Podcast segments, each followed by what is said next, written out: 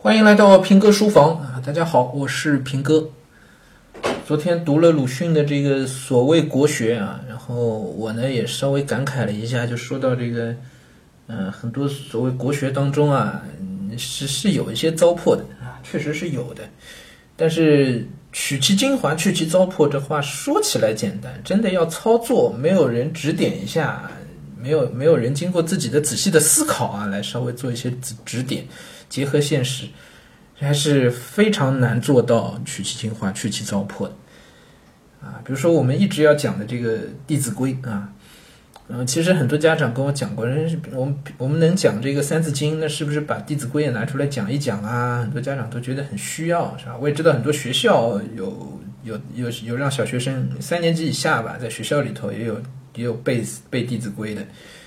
嗯，不知道语文老师讲不讲啊？我其实看到这个之后呢，心里也五味杂陈吧。你说《弟子规》是不好东西，笼统来讲，这是个好东西啊，因为里头，呃，确实有很多传统文化里传承千年的一以贯之的一个道理，对吧？你说，呃，首孝悌，次谨信，这话对不对？我觉得这话是对的。一个人如果连孝都做不到的话，就算诚信。可能也不足以立于世上吧。那至于那个悌啊，悌是指的这个弟弟对哥哥、对兄长的一个顺从，这个是不是还有现实意义？我觉得就很成问题了，是吧？啊，现在也有二胎的弟弟是不是要听哥哥的话？这取决于哥哥在家庭关系和社会关系当中到底处在什么位置啊？这个兄长的位置已经跟早年间完全不能相提并论了。所以讲孝，嗯，那当然是对的。讲悌，哎，我总觉得哪儿不太对，啊，包括后面“泛爱众而亲仁，有余力则学文”，是吧？这个当然也是对的啦，啊。可是后面出问题的地方也马上就来了啊！父母教须敬听，父母责须顺承。父母教须敬听，这个有错吗？没有错，对吧？那在后半句“父母责须顺承”。道理上说也没有错，父母在在指责你、在批评你的时候，应该要怎么样？要顺承，要顺着父母。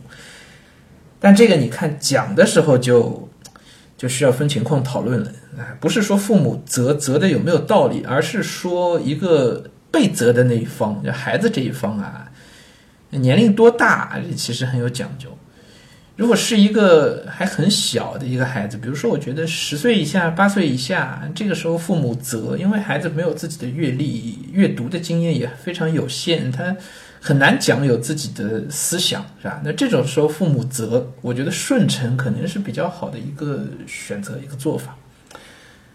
但一个人到了二十多岁啊，大学生，父母责需顺承，哎，样样都这么顺承，那还要不要有自己的想法了？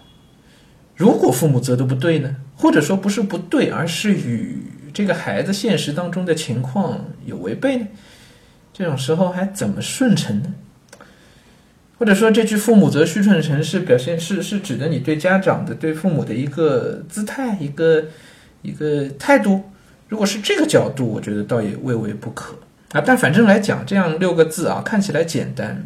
背后可以引申出来值得去思考的一些东西是非常非常多的，看你从哪个角度去解读它啊，绝对不能只是简单的说父母责须顺承，对吧？或者说对小孩子来讲，八岁以下觉得父母责须顺承没错啊，十几岁的孩子如果读《弟子规》，哎呀，这个就真的是太难讲了啊！所以呢，我们当时节目一直都没有做，就因为我们节目受众不只是八岁以下的孩子，是吧？十几岁孩子有的是。然后老说父母则须顺承，这话我就真是不太敢讲得出口啊，啊，然后包括后面后一句是啥啊？冬则温冬则温，夏则庆，是吧？这个是黄香温席的故事啊，啊，那你说这故事 现在该如何评价呢？帮父母温了席，好像我们现在都是反过来的，所以你就跟孩子说冬则温，夏则庆，有价值吗？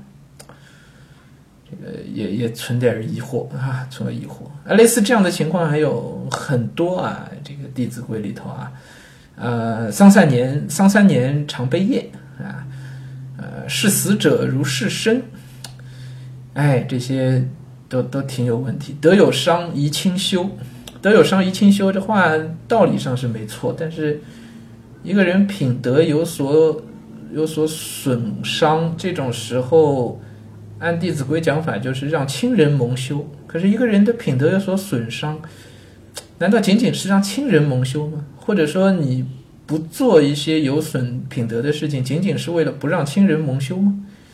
似乎也不能这么讲。啊，所以总而言之吧，《弟子规》里头还是很多东西非常非常复杂的啊。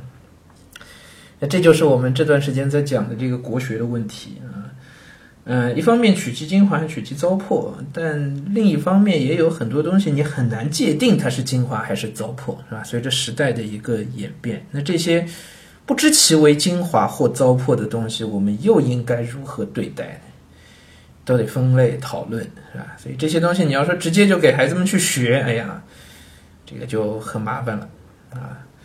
所以呢，从这个角度来讲，就很多人觉得反对学国学啊，我觉得也不能一棍子打死，这里头好东西还是有的，只是呢一定要慎重，或者说教国学的人啊，敢讲国学的人，呃，第一自己得搞搞明白，第二呢，还是一定要根据学生的实际情况去考虑怎么个讲法啊。那么各位家长希望孩子去学，我觉得也不是泛泛而论的，就说啊《弟子规》我们就去背吧，小一点背一背挺好啊。如果你已经孩子都已经四五年级了，然后说家长突然说，哎，我们想学国学了，现在好像啊小升初也也不用考了是吧？各地开始都要全面摇号了，家长说好有时间了，我们来补一补国学吧，来把《弟子规》拿出来，四五年级孩子开始背《弟子规》，我觉得是没有什么必要了，对吧？